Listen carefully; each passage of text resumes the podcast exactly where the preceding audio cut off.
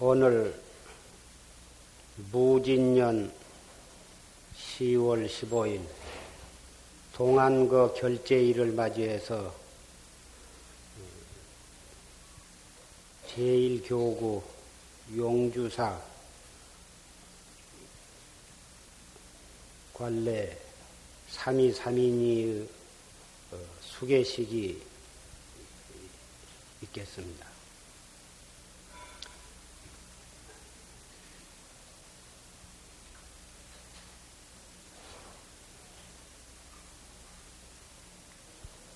첫째, 수계식을 하기 전에 3세 제불 보살과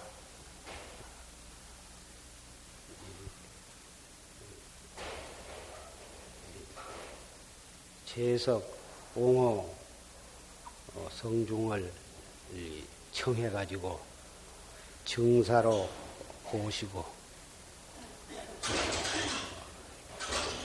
기회를 받게 되는 것입니다.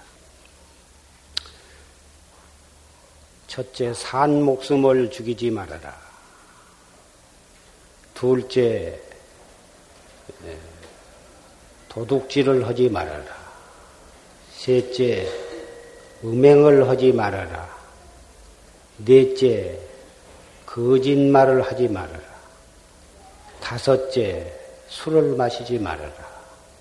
이것이 삼이삼인이가 지켜야 할 5계인데, 이 5계는 비구 250개나 비구니 500개 또는 대승 10중대계나 48경계, 3천위와 8만 세행의 근본이에요.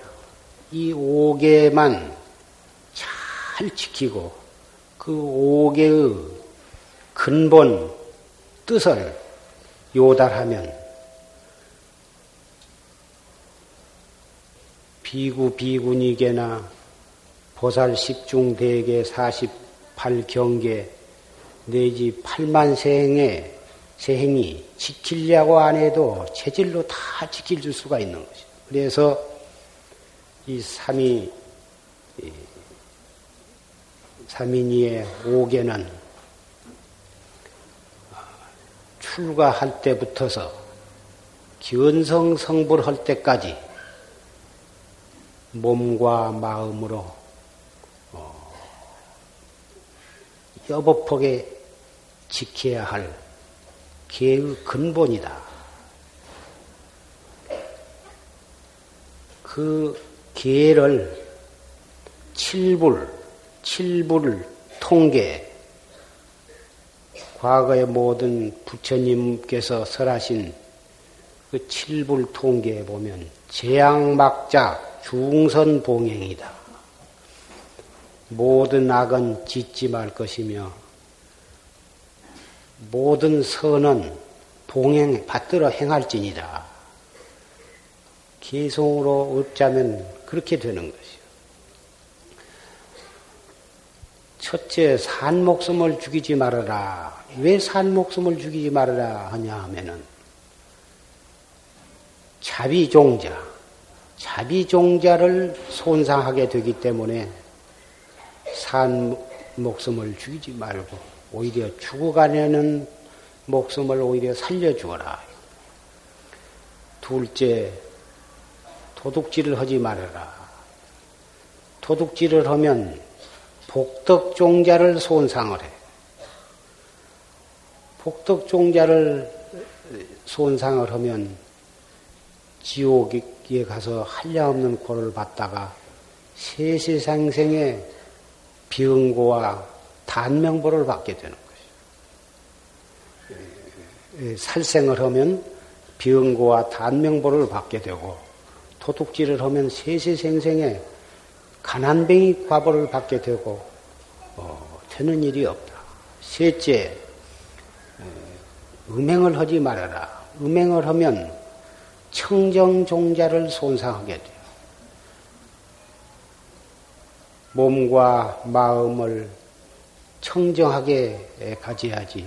음행을 하면 몸도 더럽히고 마음도 더럽혀서 청정, 마음의 청정종자를 손상하기 때문에 수행자가 첫째 자비심이 충만해야 하고, 둘째 복덕을 구족해야 하고, 셋째 청정심을 가져야 도를 이룰 수가 있거든.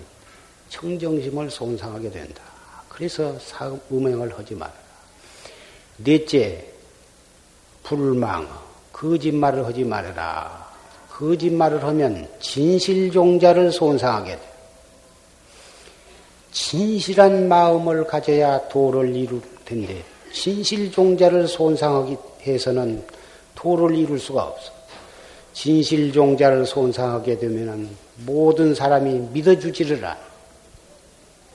누가 거짓말을 하는 사람을 믿어줄 것이냐고 말이야. 나를 믿어주지 아니하니 어떻게 중생교화를 할 것인가. 그래서 거짓말을 하지 말아라. 다섯째, 술을 마시지 말아라. 술을 마시면은 지혜종자를 상실하게 되는 거예요.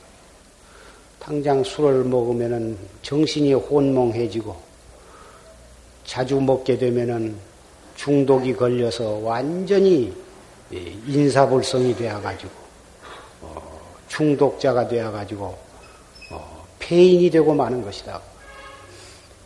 인생으로서도 폐인이 되지만은 그러한, 지혜 없는 사람이 어떻게 도를 성취할 것이냐. 그래서 첫째, 산 목숨을 죽이지 말아라.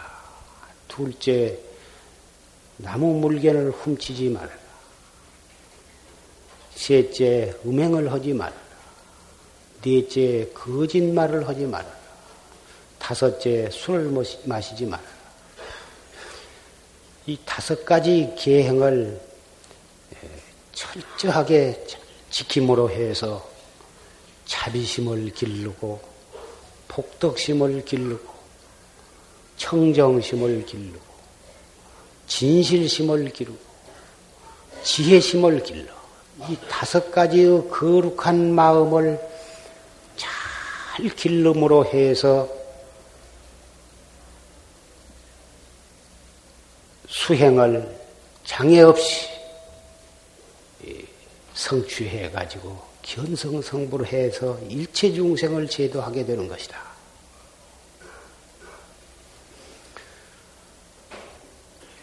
그리고 삼위계와 삼인이계를 받은 이 초심학위는 높고 넓은 상에 올라가서 앉거나 눕지 말아라.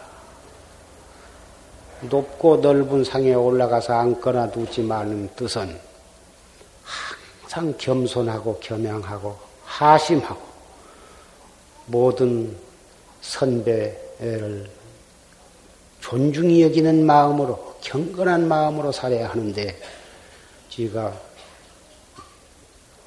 금방 기회를 받은 사람으로서 어떻게 높은 상에 올라가서 앉거나 누웠거나 할 것이냐. 이 높고 넓은 상에 올라가서 올라가지 말아라 한 뜻은 육체적으로도 그렇지만 마음으로도 자기가 자존심을 가지고 아만심을 가지고 남을 없인 여기고 그러지 않게 하기 위한 뜻이 그 속에 들어있다. 그 다음에 머리나 몸이나 목에 화만이나 영락, 목걸이 같은 거, 그런 화만 영락으로서 몸을 장식하지 말 것이며, 향수를 몸에 바르지 말아라. 수행하는 사람은 항상 금박하고 검소해서 그런 마음으로 수행을 해야 할 텐데, 이게 몸에 그런 화만 영락과 그런 것으로서 몸을 장식하고 향수를 바르고 그럴 수가 있겠는가. 그 다음에 몸에 금은 보화를 지니지 말아라. 그런 것을 몸에 지니면 탐심이 나고 행위나 그런 것을 잃어버릴까 겁이 나고 그러니 수행에 막대한 지장이 있으니까 그런 것을 몸에 갖지 말아라. 그리고 스스로 노래 부르거나 노래 부르고 춤추는 것을 구경하지 말아라. 수행하는 사람은 일생 동안을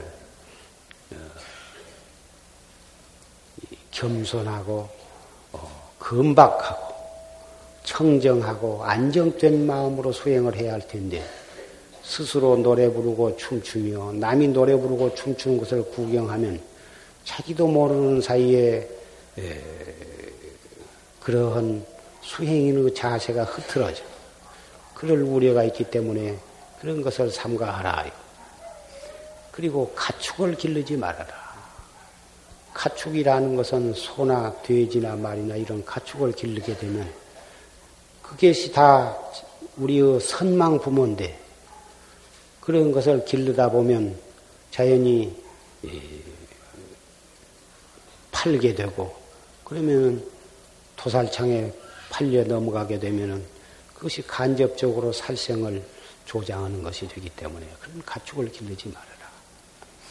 비시식을 하지 말아라. 부처님 당시에는 사시에 한 번만을 고향을 하셨어.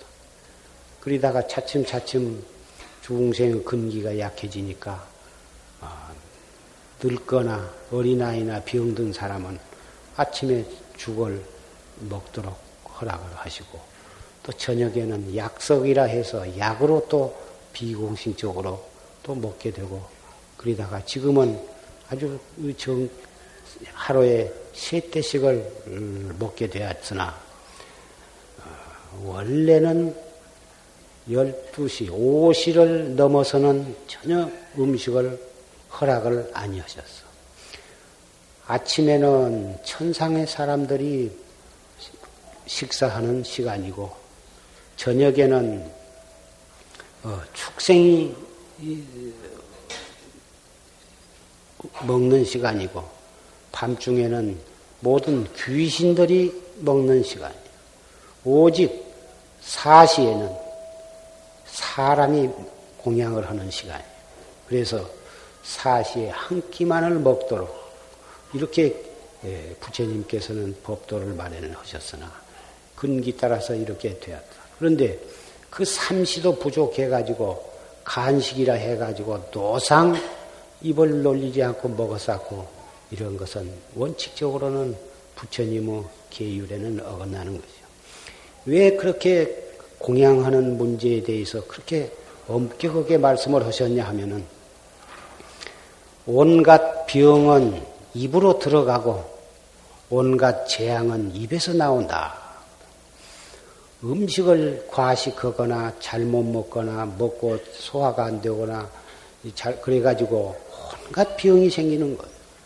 그래서 음식에 대해서 철저하게 이렇게 법답게 공양을 하고 그렇게 그렇게 법도를 만드신 것이다.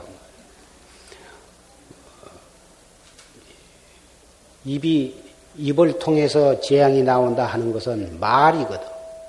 말을 안 할 말을 하고 함부로 하고 악한 말을 하고 거짓말을 하고 이간질하고 뭐다 꾸며대서 말하고 그 말을 잘못해가지고 온갖 재앙이 거기서부터 일어나는 거예요. 그래서 모든 병은 입으로 들어오고 모든 재앙은 입에서 나온다.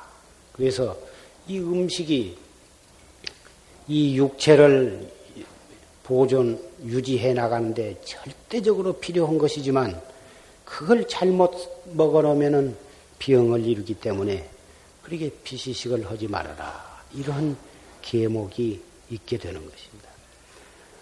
이상, 설한, 5개, 10개는 수행자로서 마땅히 지켜야 할 바니 능히 잘 지키겠는가? 능지. 이상설한 10개는 수행자로서 불자로서 마땅히 잘 지켜야 할 바니 능히 잘 지키겠는가?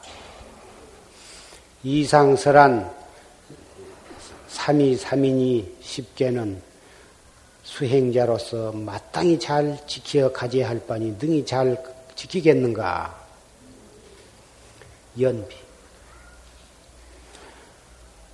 참해지는 옴 살바 모짜 모지 사다야 사바 옴 살바 모짜 모지 사다야 사바 옴 살바 모짜 모지 사다야 사바 옴 살바 모짜 모지 사다야 사바 옴 살바 모짜 모지 사다야 사바 옴 살바 모짜 모지 사다야 사바 옴 살바 모짜 모지 사다야 사바 죄무자성 종심기 심양멸시죄영망 죄멸심망양구공 시적명이 진참해 사종금신 지불신 견지금계 불회범 유언재불약증명 영사신명 종불퇴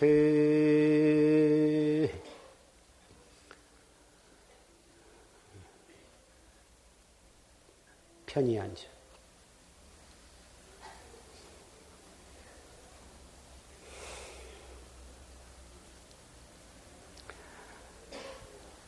계에는 소승계와 대승계가 있는데 오늘 3.2.3.2 계에는 소승계에 속해. 소승계는 몸으로 지키는 게, 대승계는 마음으로 지키는 게다. 이렇게 말할 수가 있는데, 소승계는 왜 몸으로 지키는 게라고 하느냐 하면, 마음으로 살생하는 마음을 내거나, 또는 도둑질할 무슨 욕심나는 물건이 있다 하더라도 직접 몸으로 살생을 하지 않고 직접 몸으로 훔치지만 아니하면 소승계를 파한 것은 아니에요. 그러나 대승계는 실제로 몸으로 살생을 하지 않고 직접 훔치지를 안해도 마음에 죽일 마음을 냈다든지 마음에 훔칠 마음을 냈다면 이미 대승계는 파한 것이 된다. 그만큼 그 계의 차원이 다르나. 그래서 몸으로 안 지키기는 그렇게 어렵지 않으나 마음으로 그 계를 잘 지키기는 매우 어려운 것이요. 초학자는 우선 몸으로 계를 잘 지키도록 노력을 하고 그렇게 노력을 하면서 삼위 과정을 거치고 또 나아가서 경을 보고 또 참선을 해서 수행을 잘 해나가면 대승계 마음으로 지키는 계도 잘 지킬 수 있게 되어야 하는 것이다. 그래서 몸으로도 잘 지키고 마음으로도 잘 지킬 수 있어야 가위 참다운 수행자요 참다운 불자라고 할 수가 있는 거지. 계는 그릇에다가 비유하고 또 참선을 하는 것은 선정을 닦는 것은 거기에 맑은 물에다가 비유하고 또 깨달음을 얻어서 지혜의 눈을 뜨는 것은 그 그릇에 하늘에 뜬 맑은 달이 비추는 것이다 비유를 해서 그릇이 온당해야 깨끗한 맑은 물을 그 그릇에 담을 수 있고 그 온당한 그릇에 맑은 물을 잘 담아서 그 그릇을 안정을 해 놔야 하늘에 떠 있는 달이 그 물 그릇에 맑게 밝게 비출 것이다 그 말이야. 기회를 잘 지키고 거기에 선정을 참선을 잘 해야 지혜의 달이 뜰 것이다 그 말이야. 지혜의 눈을 뜰 것이다. 그래서 기회를 닦고 선정을 닦는 근본 목적이 무엇이냐 하면은 지혜의 달을 얻기 위해서 그런 것이다 그 말이에요. 그래서 지혜의 달, 깨달음의 지혜를 얻고자 하면 반드시 참선을 해야 하고 참선을 잘 하려면은 계를 청정하게 잘 지켜야 한다 그 말이에요. 이 계와 정과 해, 계정해를 삼학이다. 석삼자 배울학자 삼학이라 하는데 이 삼학을 온당하게 닦아야만 도업을 성취하는 것이죠. 탐진치 삼독심을 돌이켜서 계정해 삼학을 닦음으로 해서 수행의 목적인 견성성보를 해서 견성성보를 해야 일체 중생을 제도할 수가 있는 것이다. 그래서 도업을 성취해서 생사해탈을 하고 나아가서 일체 중생을 제도하려면 당장 계율을 잘 지켜야 하고 그래서 이 계율이라고 하는 것이 그렇게 소중한 것이다. 부처님께서 열반하실 때 부처님 열반하시면은 누구를 스승을 삼고 수행을 하겠습니까? 하고 여쭈니까 이게 위사하라. 계로서 스승을 삼으라. 이렇게 말씀을 하셨다고 말이에요.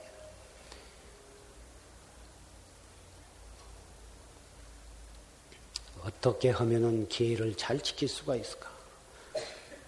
5개와 10개를 받았고 앞으로 또 비구 250개, 비구니는 또 500개를 받게 되는데 그 많은 계를 어떻게 지키며 또 보살 10중 대계와 48경계를 또 나중에 또 받게 되는데 어떻게 그렇게 복잡하고 많은 그 어려운 계율을 지킬 수 있을 것인가.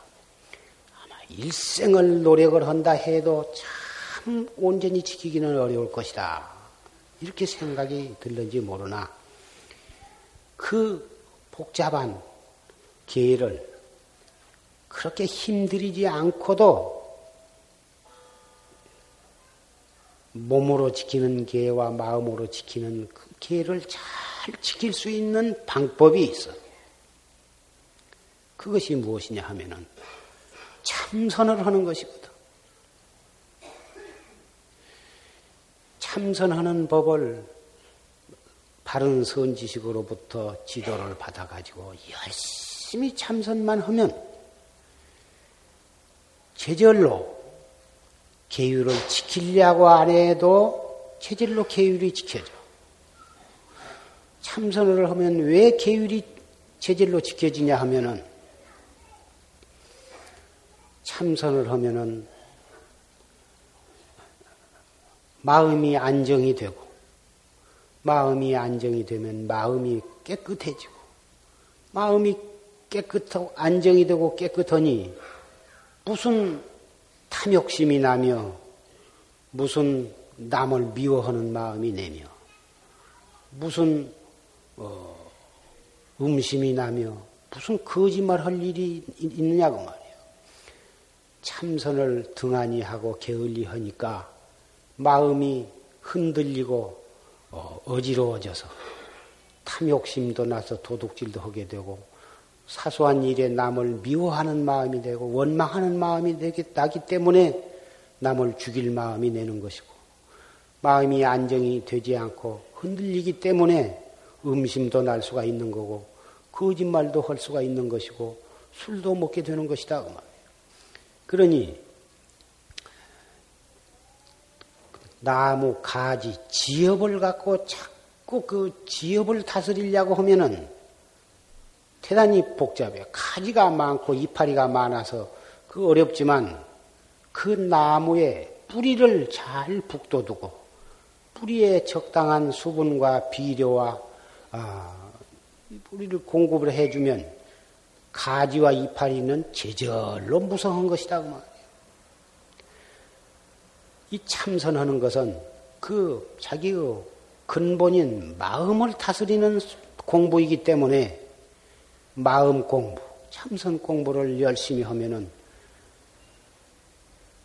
몸으로 지키는 죄도 체질로 잘 지키게 되고 마음으로 지키는 대승계도 그 가운데 체질로 지켜지는 것이다.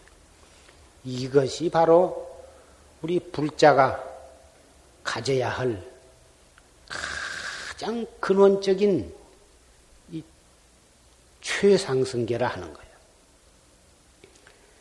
일부러 지키려고 애를 써도 지키기가 어려운 계가 제절로 지켜지게 되니 그 계를 우리는 마땅히 가져야 할 것이다.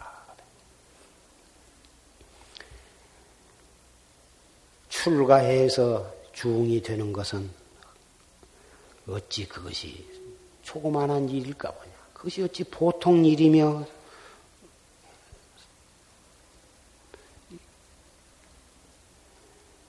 작은 일일까 보냐. 편안한 안위를 구하기 위해서 출가한 것도 아니요. 배부리고 등 따시려고 출가한 것도 아니요. 명예나 권리를 구하기 위해서 출가하는 것도 아니요. 오직 생사 문제, 생사 대사를 위해서 출가하는 것이고 번뇌와 망상을 끊기 위해서 출가한 것이요. 부처님의 지혜의 목숨을 계승하기 위해서 출가한 것이다. 그리고 삼계를 초탈해서 일체 중생을 제도하기 위해서 출가한 것이다. 이 출가하는 목적을 뚜렷이 알아야 돼. 그 출가 목적을 뚜렷이 알지 못하기 때문에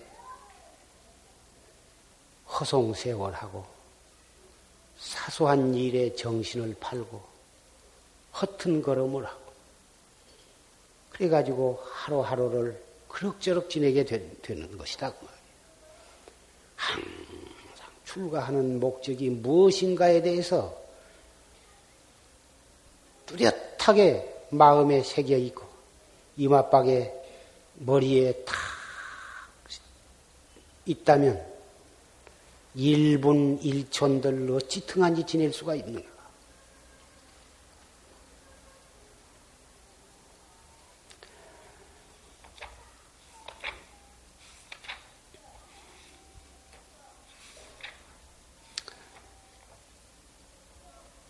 참선을 하는 데에는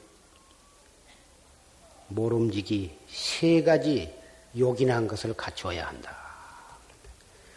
세 가지 요긴한 것이 무엇이냐? 첫째는 대신근이야. 신심. 신심이 있어야 참선을 올바르게 해. 둘째는 대분지. 분한 뜻.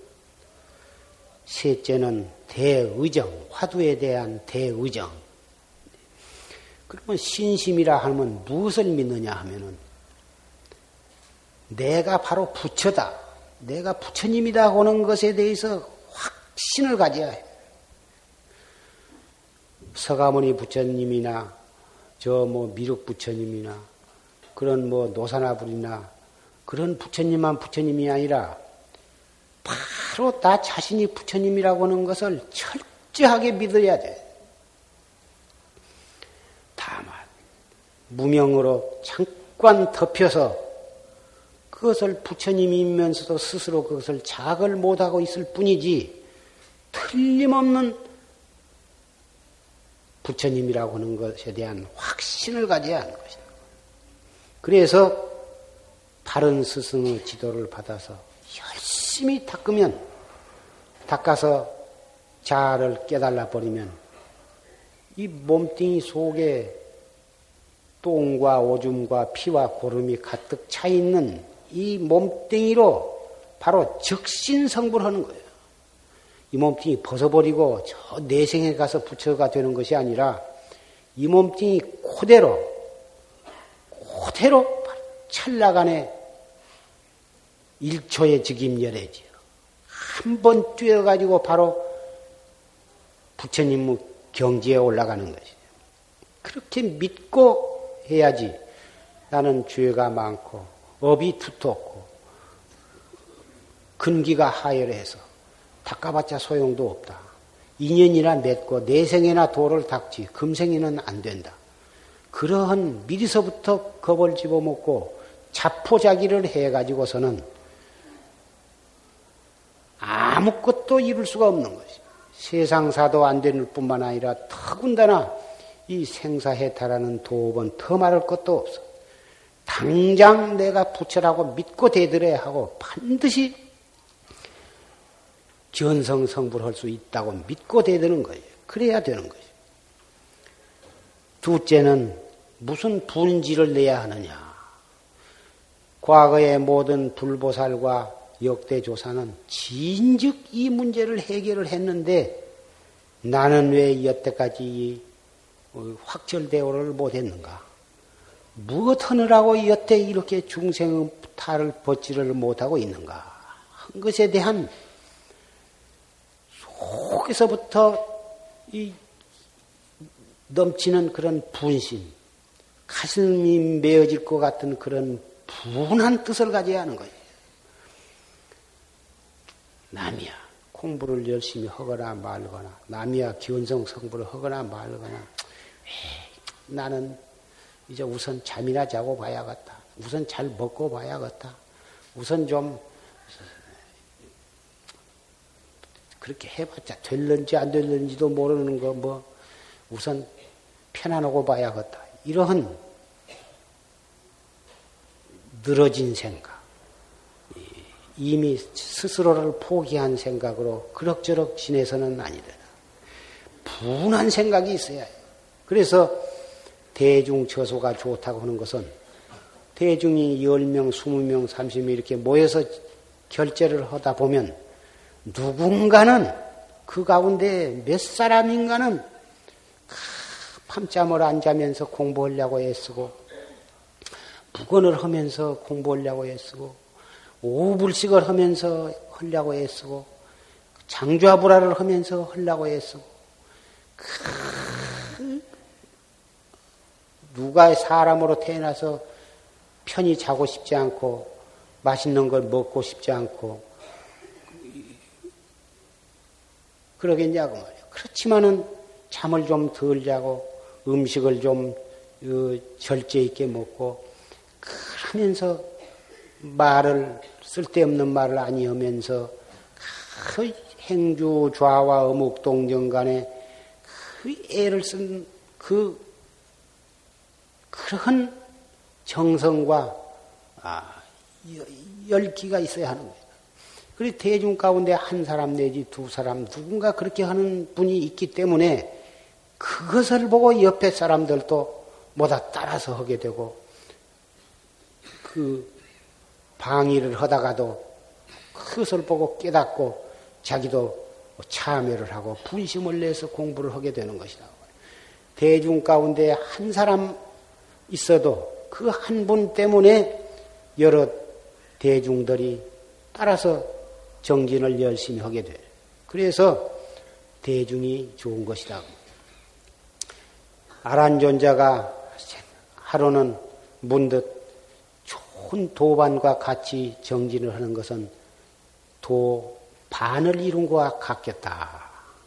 이렇게 도반과 같이 이렇게 정진을 하니까 공부도 잘 되고 해태심을 내려다가도 퍼뜩 마음을 돌이키고 그 게으름을 부리려다가도 도저히 부릴 수가 없고 그러니 그 탈선할래야 할 수도 없고 여러 가지 점으로 봐서 좋은 도반과 같이 이 공부를 하는 것은 도 절반을 이룬 것이나 다름이 없겠다. 이런 생각이 들어서 과연 그 생각이 옳은가 그런가를 부처님께 여쭈어 봤어. 그러니까 부처님께서 틀렸다. 깜짝 놀랬다고 말이요. 아, 반이라고 하는 것이 너무 과해서 과하나 보다. 그리 생각했는데 부처님께서 좋은 도반을 얻어서 공부를 하는 것은 도를 다 이룬 것과 같은 것이니라. 이렇게 말씀을 하셨어요. 정말 이 좋은 도반을 얻은 것은 도를 다 이룬 것과 같은 것이다. 왜 그러냐? 도반도 층층이요. 넓은 의미에서 보면은 부처님도 도반이요. 관세음보살이나 문수보살, 보현보살도 도반이고 역대 조사도 도반일 수가 있고 우리와 같이 한철을 같이 결제한 선덕, 입승 또는 조실스님이라든지 여러 같이 공부하는 도반들도 다 도반일 수가 있는 것이에요. 그래서 부처님께서는 너희들은 얼마나 좋으냐. 나와 같은 도반을 가졌으니 너희들은 얼마나 좋으냐. 이렇게까지 말씀을 하셨습니다. 우리는 숙세, 무량겁을 두고 내려오면서 수없이 우리는 한 부처님 회상에서 한 선지식 회상에서 만나서 우리는 공부를 해왔던 것입니다. 그렇기 때문에 금생에 또 이렇게 다시 서로 얼굴을 맞대고 기회를 설하고 기회를 받고 또 같이 방부를 드리고 이렇게 이런 결제 해제의 법요식을 한 법당에서 갖게 되는 것입니다. 금년에 삼동에도 이 용화사에 비구 스님이 한 30명, 보살 선방에 보살 임내가 한 130명, 또 용주사, 광덕사, 회룡사, 또 전주 위봉사에서까지 보다 대중 스님네들이 이렇게 모여서 이렇게 결제, 동안거 결제 법요식을 갖게 되는데 이것이 숙세의 보통 인연이 아니야. 우리가 전생, 저전생부터 세세생생에 서로 도의 인연을 끊지 말고 서로 만나서 서로 앞에서 끌고 뒤에서 밀면서 결정코 견성성불을 할 때까지 같이 수행을 해나가자 하는 깊은 도의 인연을 맺고 서약하고 맹세를 했기 때문에 우리가 이렇게 한 회상에서 우리가 서로 만나서 법문을 듣고 이렇게 도를 닦게 되는 것이다. 그러니 정말 우리는 이 사바세계의 이 대한민국에 태어나서 이렇게 정법을 만나서 이러한 도반이 된 것을 생각해 보면 얼마나 행복한 것이냐고. 온 세계는 서로 싸우고 불바다가 되어서 싸우고 나라도 이 자유화를 민주화를 앞두고 이렇게 통일 과제를 앞두고서 이러한 중대한 시기를 만나서 이 대단히 참 복잡한 이런 상황에 있지만 이러한 과정을 슬기롭게 넘겨서 나라가 모두 합심해서 이 나라를 갖다가 정말 이 세계 평화의 근본 도량이 되고 될 수 있는 그런 계기가 되었으면 좋겠다고 생각을 합니다. 그러기 위해서도 우리 불자는 진실로 발심을 해서 대신심과 대분심과 또 화두에 대한 대의심을 가지고 용맹 정진을 해서 결정코 도업을 성취해야겠습니다. 그래서 대신심, 대분심, 그 화두에 대한 대의정, 대의정이라는 것은 아까 조실스님 뭐 녹음 법문을 통해서도 우리가 잘 들었습니다마는 결제 법문은 이 조실스님의 법문으로서 더 이상 더 들을 것이 없다고 생각을 합니다. 대의심. 아까 조실스님께서는 판치생모 화두에 대해서 간곡히 말씀을 하셨습니다. 여기에 모이신 분들 가운데에도 판치생모 화두를 드신 분도 계시겠으나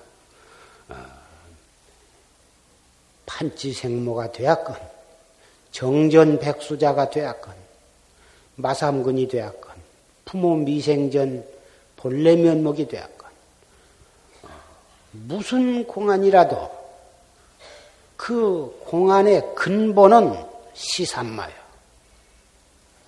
그 공안을 타파함으로써 자기의 자아를 깨닫는 것이고, 자아라고 하는 것은 자기의 본래 면목이거든. 이 몸뚱이 끌고 다니는 이 소소영령한 이 주인공, 이놈이 무엇이냐. 결국은 그것을 깨닫는 것이기 때문에 시산마, 이 무엇고, 이 무엇고 화두가 1700공안의 근본이라 할 수가 있어. 무슨 공안을 가지고 공부를 해도 구경에 가서 깨닫는 것은 이목고거든. 이 몸뚱이 끌고 다니는 이놈, 그놈을 깨닫는 것이기 때문에 산승은 많은 이 불자들에게 이 시산마, 이 몸뚱이 끌고 다니는 이놈이 무엇인가, 이것을 많이 구원장을 하고 있으나 근본 뜻에 있어서는 초실스님 그 판치생모를 그 가지고 납자를 제접하는 뜻과 조금도 다를 것이 없습니다. 이 무엇고, 이 몸뚱이 끌고 다니는 이놈이 무엇이냐.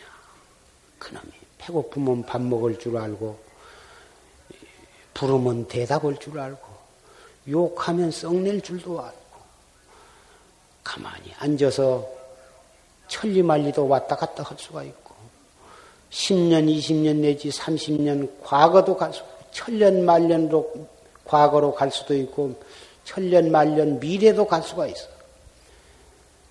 눈 한 번 깜박할 시에 할 동안에 시간과 공간에 걸림이 없이 왕래하는 이 소소영령한 이놈이 무엇이냐. 사실 이 화두가 잊어버려서 못한다, 번외망상 때문에 못한다 그러지만 엄격히 말해서 이 화두는 잊어버릴라야 잊어버릴 수가 없고 놓아버릴라야 놓아버릴 수가 없어. 우리가 무슨 수로 아무것도 안 생각할 수가 있어요.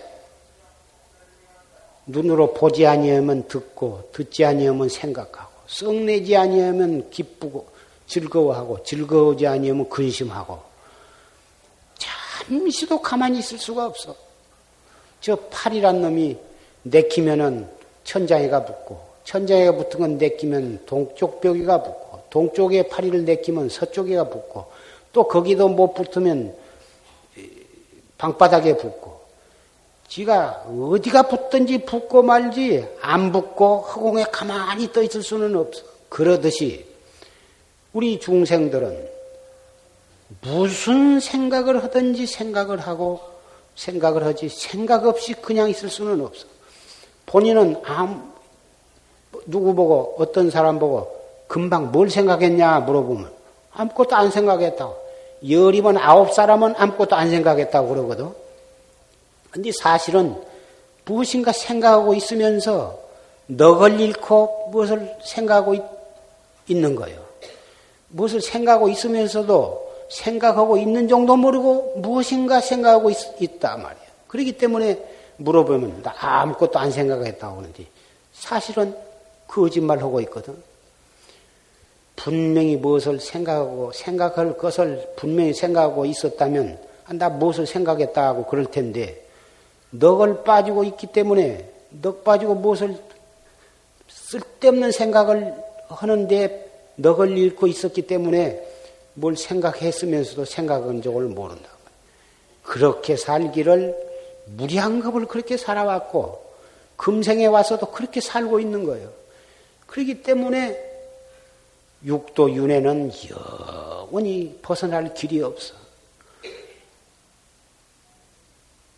그래서 이 화두, 이 무엇고, 이 몸뚱이 끌고 다니는 이 소소영령한 이놈이 무엇인고, 그것을 생각하라 이거거든. 그 하나에만 뭘 보다가도 퍼뜩 돌이켜서 이 무엇고, 무슨 소리를 듣다가도 그 듣는 대로 따라가지 말고 바로 듣는 그놈으로 돌이켜, 그놈을 찾는 거예요. 이 무엇. 근심하다가도 퍼뜩 돌이켜서 이 무엇고, 속이 상하다가도 퍼뜩 돌이켜서 이 무엇고, 앉아서도 이 무엇고, 서서도 이 무엇고, 일체처 일체시에 이 무엇고. 처음에는 앉아서 내동하다가 또 서면서 잊어버리고, 서서 이먹고 하다가도 누가 부르면 대답하다가 잊어버리고 자꾸 다른 행동으로 옮겨가고 다른 생각으로 옮겨갈 때 그 찰나에 잊어버리는데 잊어버린 줄 알면 또 챙기는 거야. 이먹고. 자꾸 챙기고 또 챙기고 챙기고 또 챙기고 하다 보면 나중에는 일부러 챙기려고 안 해도 제절로 화두가 들어져 있게 되는 거예요. 이건 열심히 해본 사람이면 다 증험하는 거예요. 하려고 안 해도 제절로 들어지면 나중에는 옆에서 떠들어도 상관이 없고 주위 환경이 아무리 복잡하고 소란해도 아무 상관이 없게 돼요. 밥을 먹으면서도 이먹고, 걸어가면서도 이먹고, 똥 누고 오줌 누면서도 이먹고, 차를 타고 일하면서도 이먹고, 빨래하고 밥 지으면서도 이먹고, 일체처 일체시에 알 수 없는 의단이 탁 통로하게 된다고 말이에요. 그렇게 되려면은 한 달, 두 달 가지고도 안 되고, 석 달, 넉 달, 1년, 이태, 자기 허기에 달려있지만, 적어도 한 3년을 열심히 그렇게 하다 보면 아무리 근기가 우둔한 사람도 3년을 그렇게 열심히 하다 보면 되게 되는 거예요. 숙세에 정진을 많이 하고 금생에 와서도 목숨 바쳐서 열심히 한 사람이면 한 철 내지 두 철이면 그렇게 되는 것이지만 그렇게 설사 안 된 사람은 딱 안 된다 하더라도 1년 이태 3년을 그렇게 지극정성으로 하면 다 되게 되어 있는 거예요. 그렇게 되면은 최절로 그렇게 성을 잘 내던 사람도 성도 잘 안 내게 되고 그 성격이 달라져. 말 많은 사람도 말이 적어지고 못된 그 버릇이 있는 사람도 그런 버릇도 제절로 다 순화가 되고 이러니 업장이 소멸이 안 될래야 안 될 수가 없어. 정신이 마음이 편안해지고 마음이 맑아지고 정신 통일하려고 안 해도 화두가 통로하게 되면 그것이 정신 통일이지 뭐냐고 말이야.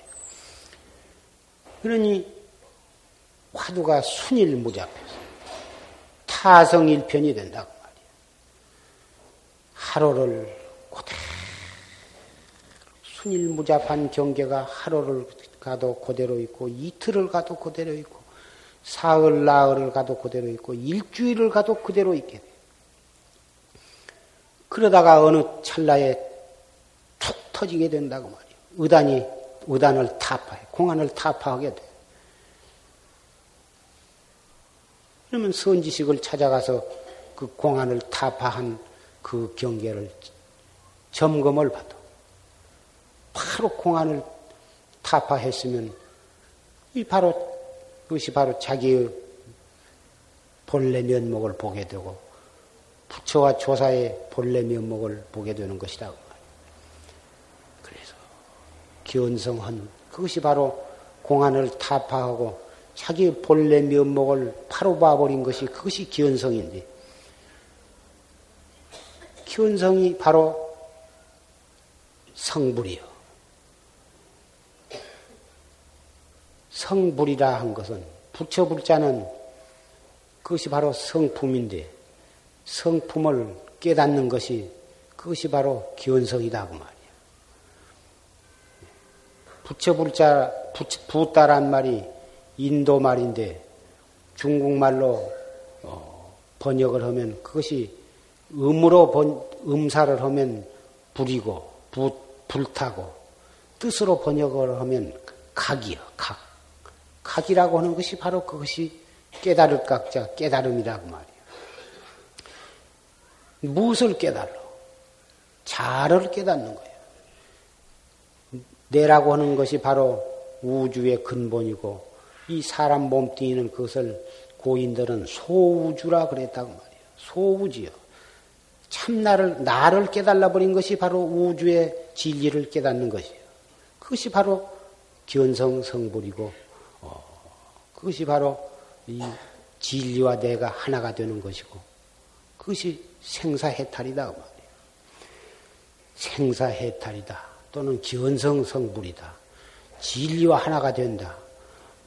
굉장히 엄청나고 참 우리 중생으로서는 까마득하고 도저히 생각조차도 할 수 없는 그런 것으로 생각이 될는지 모르지만 그렇게 생각하고 어렵고 두렵고 우리와는 아주 거리가 먼 것으로 생각하고 그래서는 그것은 바른 신심을 가진 사람이 아니야. 그 견성성불 진리를 깨닫는 것이 한 생각 단속하는 데에서부터서 들어가는 문이 열리는 거예요. 나의 일념을 여의고는 우주도 없고 법계도 없는 거예요. 한 생각 벌어진 것이 바로 우주 법계예요. 부처님이 다른 분이 아니라 그 한 생각 일어나는 그 뿌리를 깨달음으로써 부처님이 되신 거예요. 6년 동안 설산에 들어가서 고행을 하셔서 깨달으셨다 하니까 굉장히 엄청난 것을 깨달으신 것 같지만은 그것이 한 생각 일어나는 뿌리를 바로 보신 거예요. 우리가 지금 참 모든 불보살에다 비교하면 굉장히 늦었어. 늦었지만 시작할 때가 빠른 거예요. 구명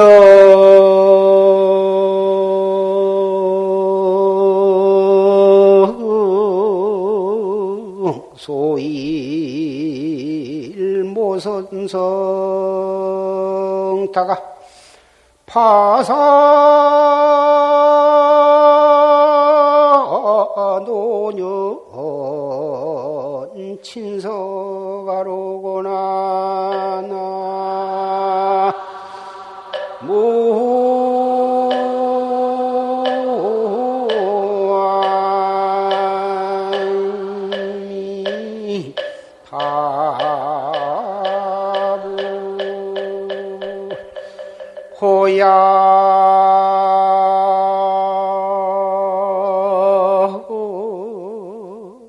자시 명작이여라 두상광음 천두빈이라 나무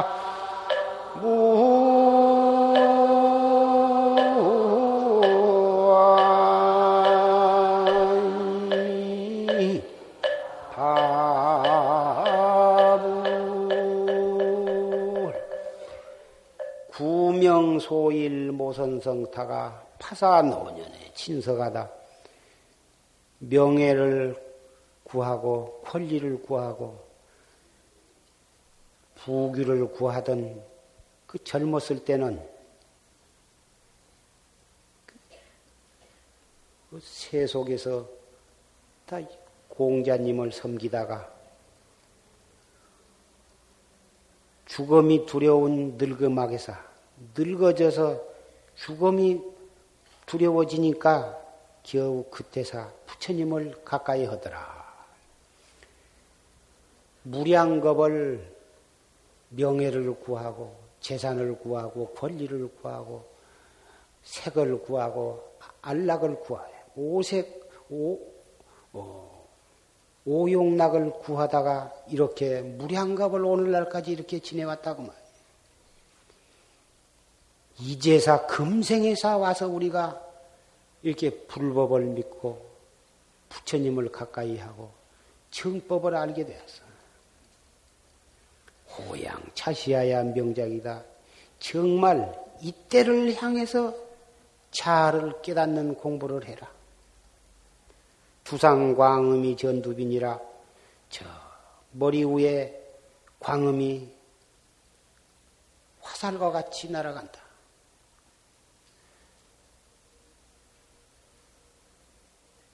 자신들 생각해 보면 엊그제입니다. 20살 때, 10살 때, 7살 때, 그 국민학교 다닐 때 엊그제인데 40, 50년, 50, 60년이 어떻게 지내갔는지 정말 꿈같이 지내가고 흐르는 물같이 지내가고 화살같이 지내가 버렸어요. 이미 지내간 것은 분심을 내는데 그치고 일단 분심이 낚아들랑 화두를 들어. 한 생각, 한 생각을 화두를 들므로써 생각을 돌이키라. 그것이 가장 빨리 깨달음에 이른 첩경입니다.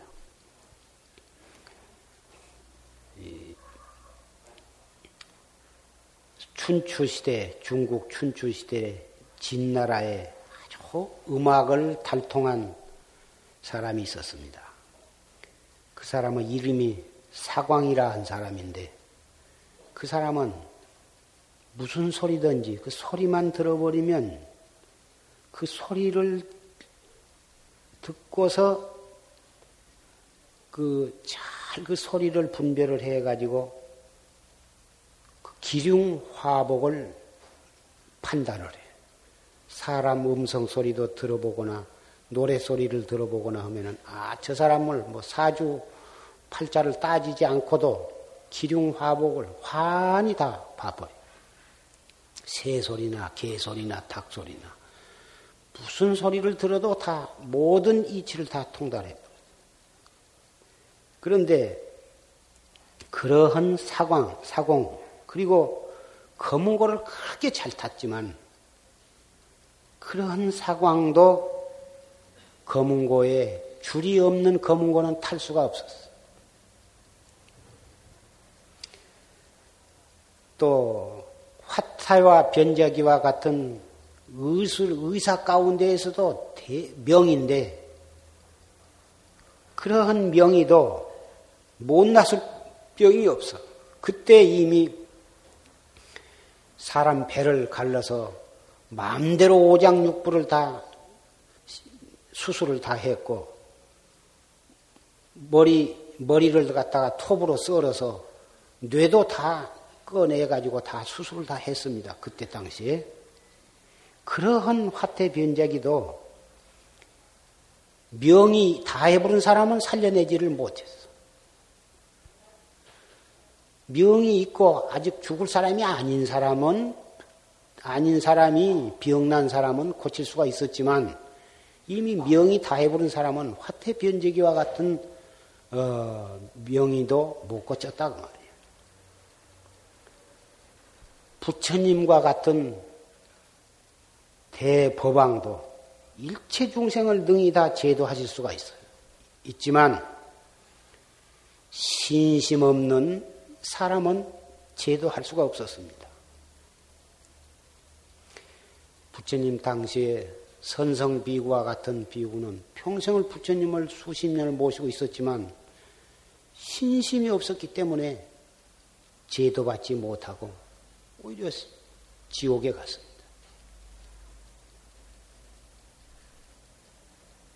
신심. 신심이야말로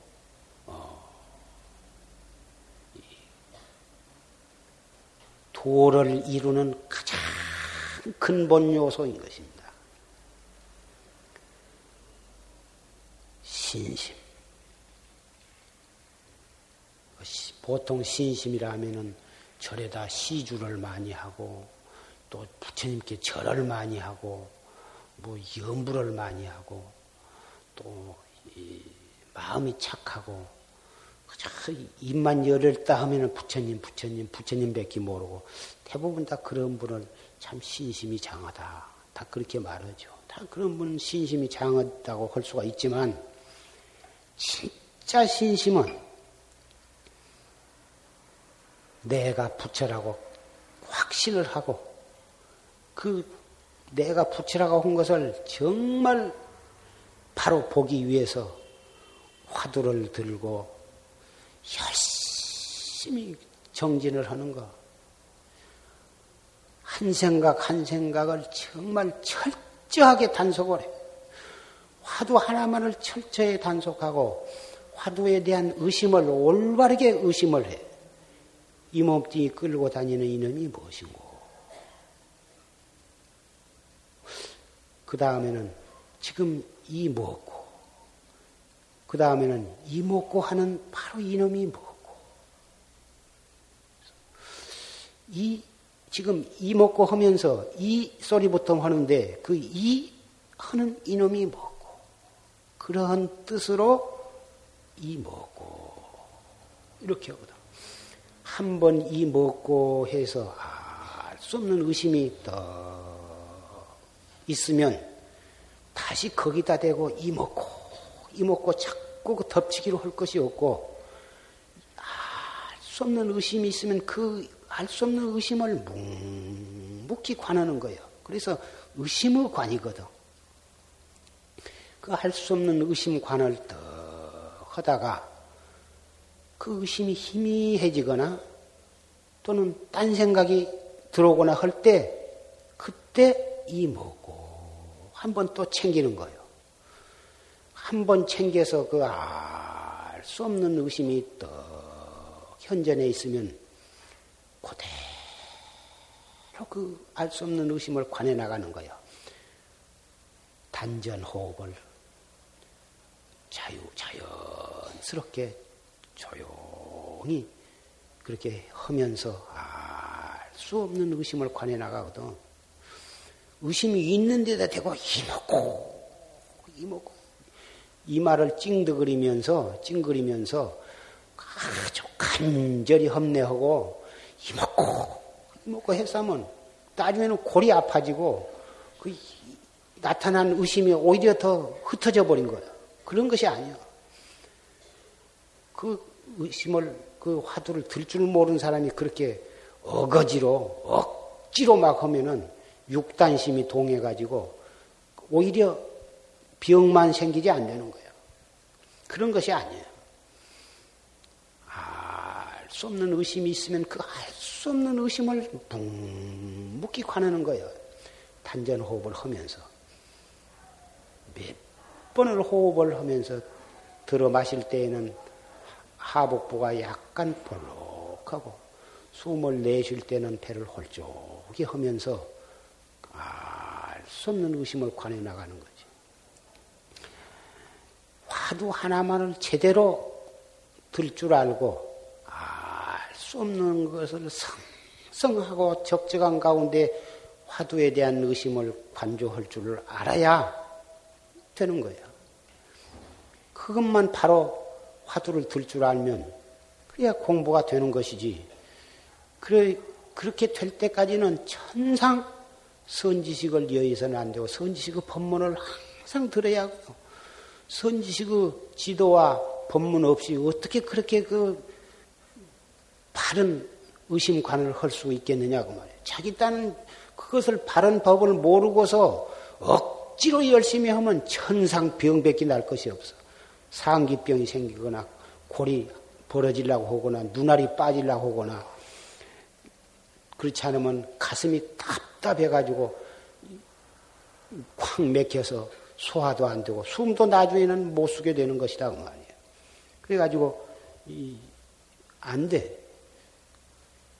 그래서 이 달마시임도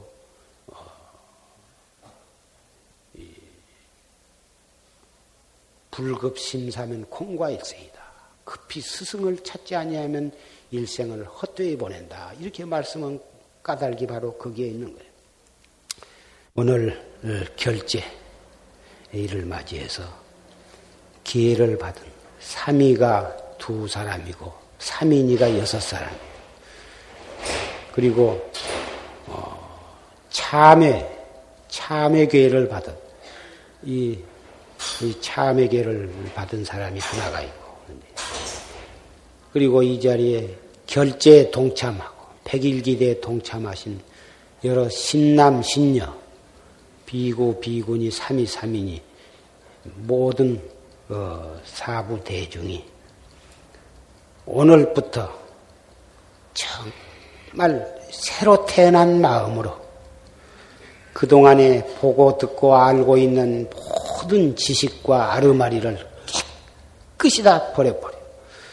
설사 참선을 하다가 어떤 소견이 났거나 얻은 바가 있다 하더라도 그것이 구경각이 아니면 그까지 그것을 아낌없이 다 버려버려야 돼요. 깨끗이 버려버리고 오늘 새로 기회를 받은 사람과 같은 경건한 마음으로 아주 백지와 같은 그런 마음으로 화두를 들고 새로운 마음으로 정진을 해야 공부에 진취가 있는 거예요. 하다가 뭔 느낀 바가 있고 얻은 바가 있고 소견이 좀 났다 하더라도 그런 것을 자기 속에 간직하고 그런 것을 자기 살림을 삼고 그놈을 지켜나가면 아무리 공부를 해도 진취가 없고 구경각을 성취할 수가 없는 것입니다. 그래서 그러한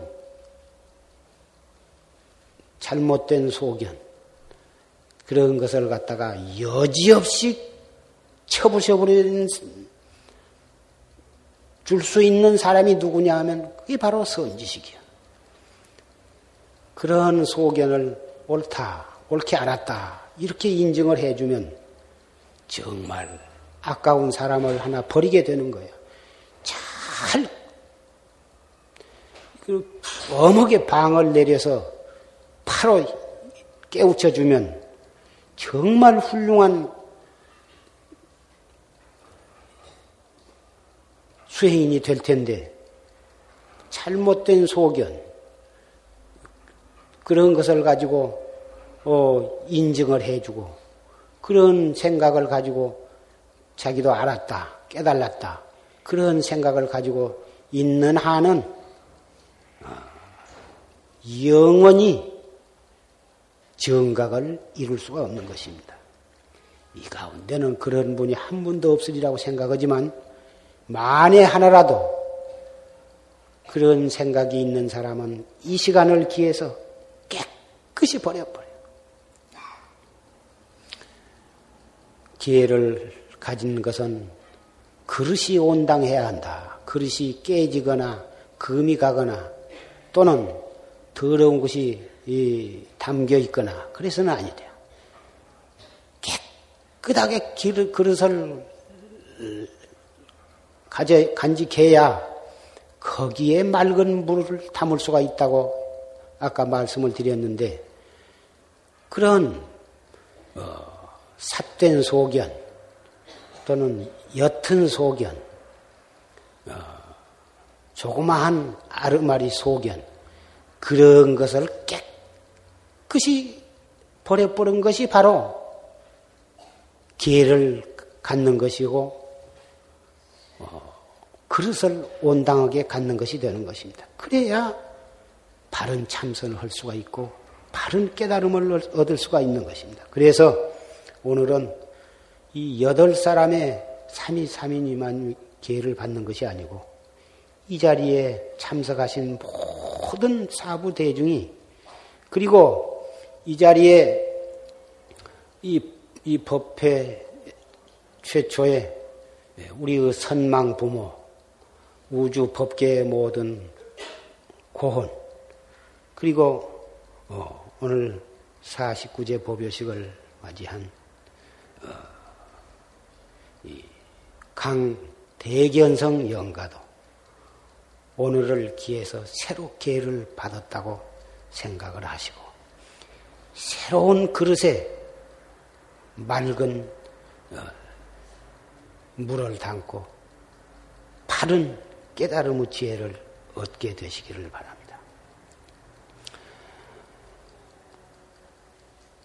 진로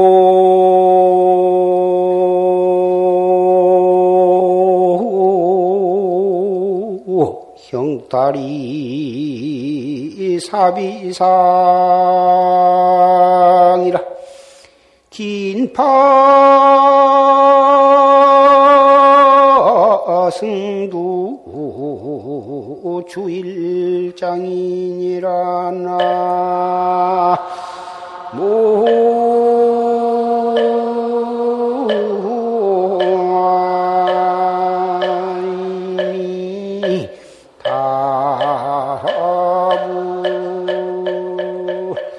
불시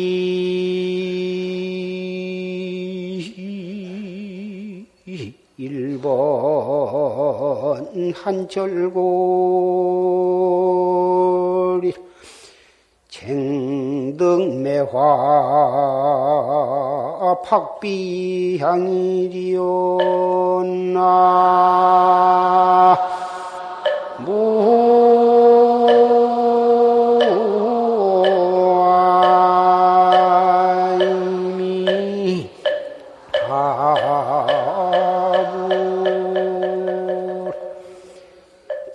형탈이 사비상이여 진로, 생사 진로를 해탈하는 것이 이 보통 일이 아니야. 긴파승두 주일장이다. 긴이 승두를 잡아서 한바탕 공부를 할 것이다. 꽉 아주 철저하게 화두를 들고 한바탕 공부를 지어갈지. 불시 1번 한철골인 된 한바탕 추위가 뼈골에 사무치지 아니할 것 같으면 쟁등매와 박병이리요 어찌 매화꽃 향기가 코를 침을 얻으리요. 겨울에 되게 강추위를 해야 그 추위가 뼈골에 사무치도록 그런 강추위를 해야 그 강추위 뒤끝에 피는 매화이라야 코를 치는 큰 강한 향취가 진동하는 것이다. 겨울 기후가 이상 난동으로 뜨뜻한 뒤끝에 매화꽃이 피면 그렇게 향내가 없다는 것입니다. 정진, 부처님처럼 역대 조사처럼 또 이 조실 스님처럼 그렇게 참 철저한 신심과 분심으로 그렇게 가행정진, 용맹정진 해야 큰 깨달음을 얻을 수가 있는 것입니다. 그러면 오늘 기회를 받은 분께 이 불명을 수여하겠습니다. 이 성조는 불명이 여기 용화사 도감하고 이름이 같아서 어떻게 같은 보다 이 문중에서 같은 것보단 깨달으로 자 성오라고 이름을 고쳤습니까? 아스팟 은사가 이 정대 스님 은사 그리고 평산 평사는 은사 스님이 능엄 스님이요.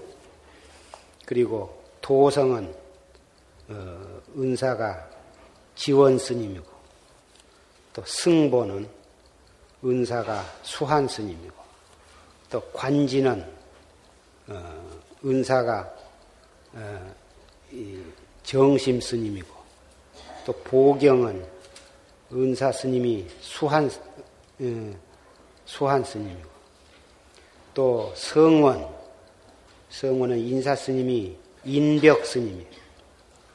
그리고 오선은 은사 스님이 성원 스님이고, 또 성천은 원래 은사 스님이 저 정락 스님인데, 원래 처음에 출가할 때 내상자를 하고 싶다고 그렇게 몇날 며칠을 졸라댔었는데, 그때는 내가 상자를 두고 싶은 생각이 없어서 강경하게 사절을 했는데, 그래서 내가 정락심 상자가 되라 해가지고 마지 못해서 참 정락심 상자가 되어가지고도 중되어가지고 오늘날까지 9년 동안을 내 시자를 쭉 해오고 있는데, 나는 니상자 내상자 없고 내상자도 있지만은 또 지가 시자를 하고 싶다고 그래서 시자를 시키고 내상자나 마찬가지로 생각하고 있는데, 한사고 참 이 상자 내상자를 해달라고 그래. 상자라는 것은 한 번 정하면 다시 이리저리 스승가리를 못하는 것이에요. 스승가리를 하는 것은 마치 그 시집을 한 번 간 사람이 다시 그 남편 놔두고 다시 또 시집간 것과 같아서, 2조 때에는 아주 그렇게 되면은 아주 집안에 큰 수치스럽게 생각하는데, 지금 세상은 이혼도 잘하고 그런다고 하지만은 아직 우리 승문에서는 스승이 멀쩡히 살아있는데 스승가리를 하는 법이 아니거든. 그런데 그 은사한테 가서 어떻게 말해가지고 그 스승가리는 못하나마 참회 스님이라도 정하겠다. 원래 참회 스님은 자기가 신하는 스님이 있으면 존경하고 신하는 스님에 가서 인연을 맺기 위해서 참회 스님을 정하는 거고, 또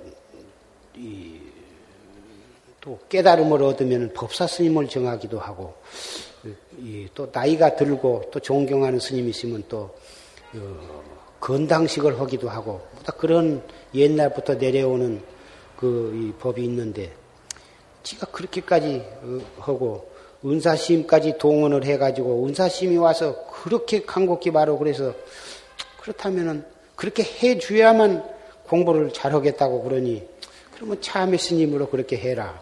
그렇게 해서 그렇게 했습니다. 그러니 그동안에도 참 시자를 열심히 하고 참 수행도 하려고 애를 썼지만은, 이제 이렇게 했으니 정말 더 열심히 정진을 한다고 서약을 했으니까 내가 두고 볼 수밖에 는 없어. 그리고 대표자가 와서 받아가. 다리가 안 아프면 하나씩 와서 다 받아가고. 응, 가서 보나.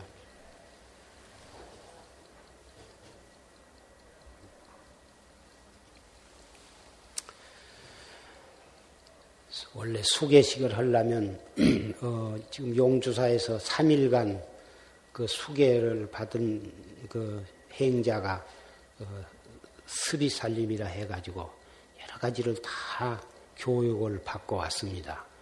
받고도 수계하는데 여러 가지 의식 절차가 복잡해요. 그런데 이 결제 법요식에 기회를 받게 되니 그 수계식만을 위해서 많은 시간을 할애할 수가 없고, 또 수계 기회를 받는 목적이 확철대오해서 도업을 성취해서 일체 중생을 제도하기 위한 수계이기 때문에, 초실스님의 그 활구 참선 법문을 듣고 또 이렇게 결제 법문을 이렇게 들었으니 무슨 형식적인 복잡한 의식을 거행한 그 근본 요지가 이 법문 듣는 가운데 다 갖추어져 있거든. 그렇게 알고 정말 오늘 기회를 받은 사람은 참 정말 이 기회 받는 가운데에는 최고의 기회를 받았다. 이런 긍지를 가지고 중노릇을 잘 하기를 바래. 일어서서 법복을 수하고 법복을 수해.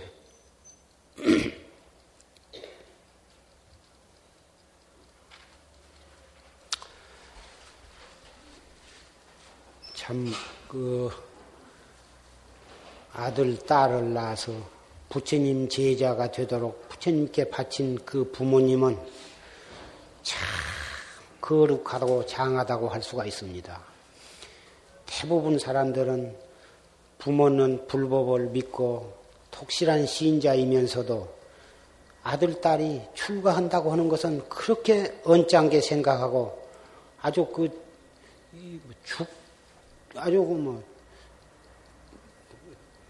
그렇게 반대를 하고 절에까지 쫓아가서 끌어가고 이런 부모님이 다 계십니다. 왜 그러냐? 순전히 정에 얽혀서 그러거든. 정, 인정, 자식이라 한 정에 얽혀가지고 그 정을 띄지 못해가지고 그 출가하는 것을 그렇게 안 좋게 생각한 것이다 그 말이야. 그 정이라는 것이 무엇이야? 알고 보면 생사윤회하는 근본 뱉기는 안 돼. 그것이 아들 장가가고 시집가서 아들 딸 낳고 살아봤자 생사윤회 뱉기 더 된 것이냐 그 말이야.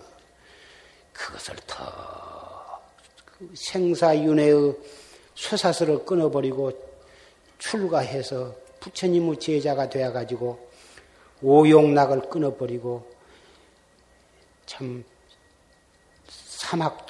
삼학을 닦아서 견성성불해서 생사해탈을 해가지고 일체 중생을 제도할 수 있는 그러한 성현이 되는 길인데 얼마나 다행한 일이고 얼마나 거룩한 길이냐고 말이야. 그래서 이 세상에서 제일 큰 죄가 무엇이냐 하면은 살생하는 죄보다도 더 큰 죄가 출가해서 도 닦는 길을 막는 것이다. 부처님께서는 그렇게 말씀을 하셨어요. 그러니 자식을 낳아서 이렇게 출가한 그 공덕으로 7세의 선망 부모가 그 해탈을 하게 된다. 부처님께서는 그렇게 말씀을 해요. 그것이 얼마나 공덕이 장한가를 알 수가 있는 것입니다. 이 몸뚱이를 낳아서 이렇게 길러가지고 교육을 시켜서 이래가지고 출가를 허락해 주신 그 부모님의 은혜를 갚기 위해서 그 부모님이 이 몸뚱이를 낳아주시지 않았다면 우리가 어떻게 출가를 할 수가 있어. 그러니 그 부모님의 은혜를 갚기 위해서라도 어쨌든지 목숨 바쳐서 도업을 성취하기를 바라요. 부처님께 절석자리.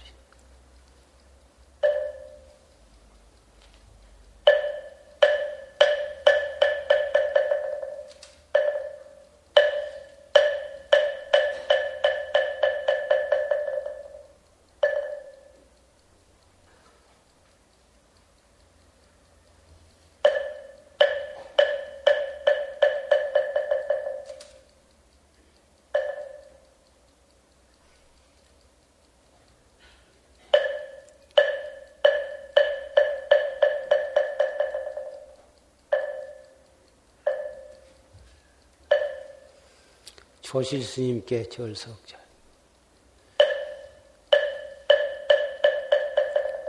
조실 스님이 이 용화선언을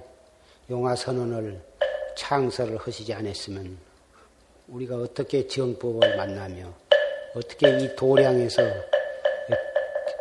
기회를 받을 수가 있으며 법문을 들을 수가 있어요.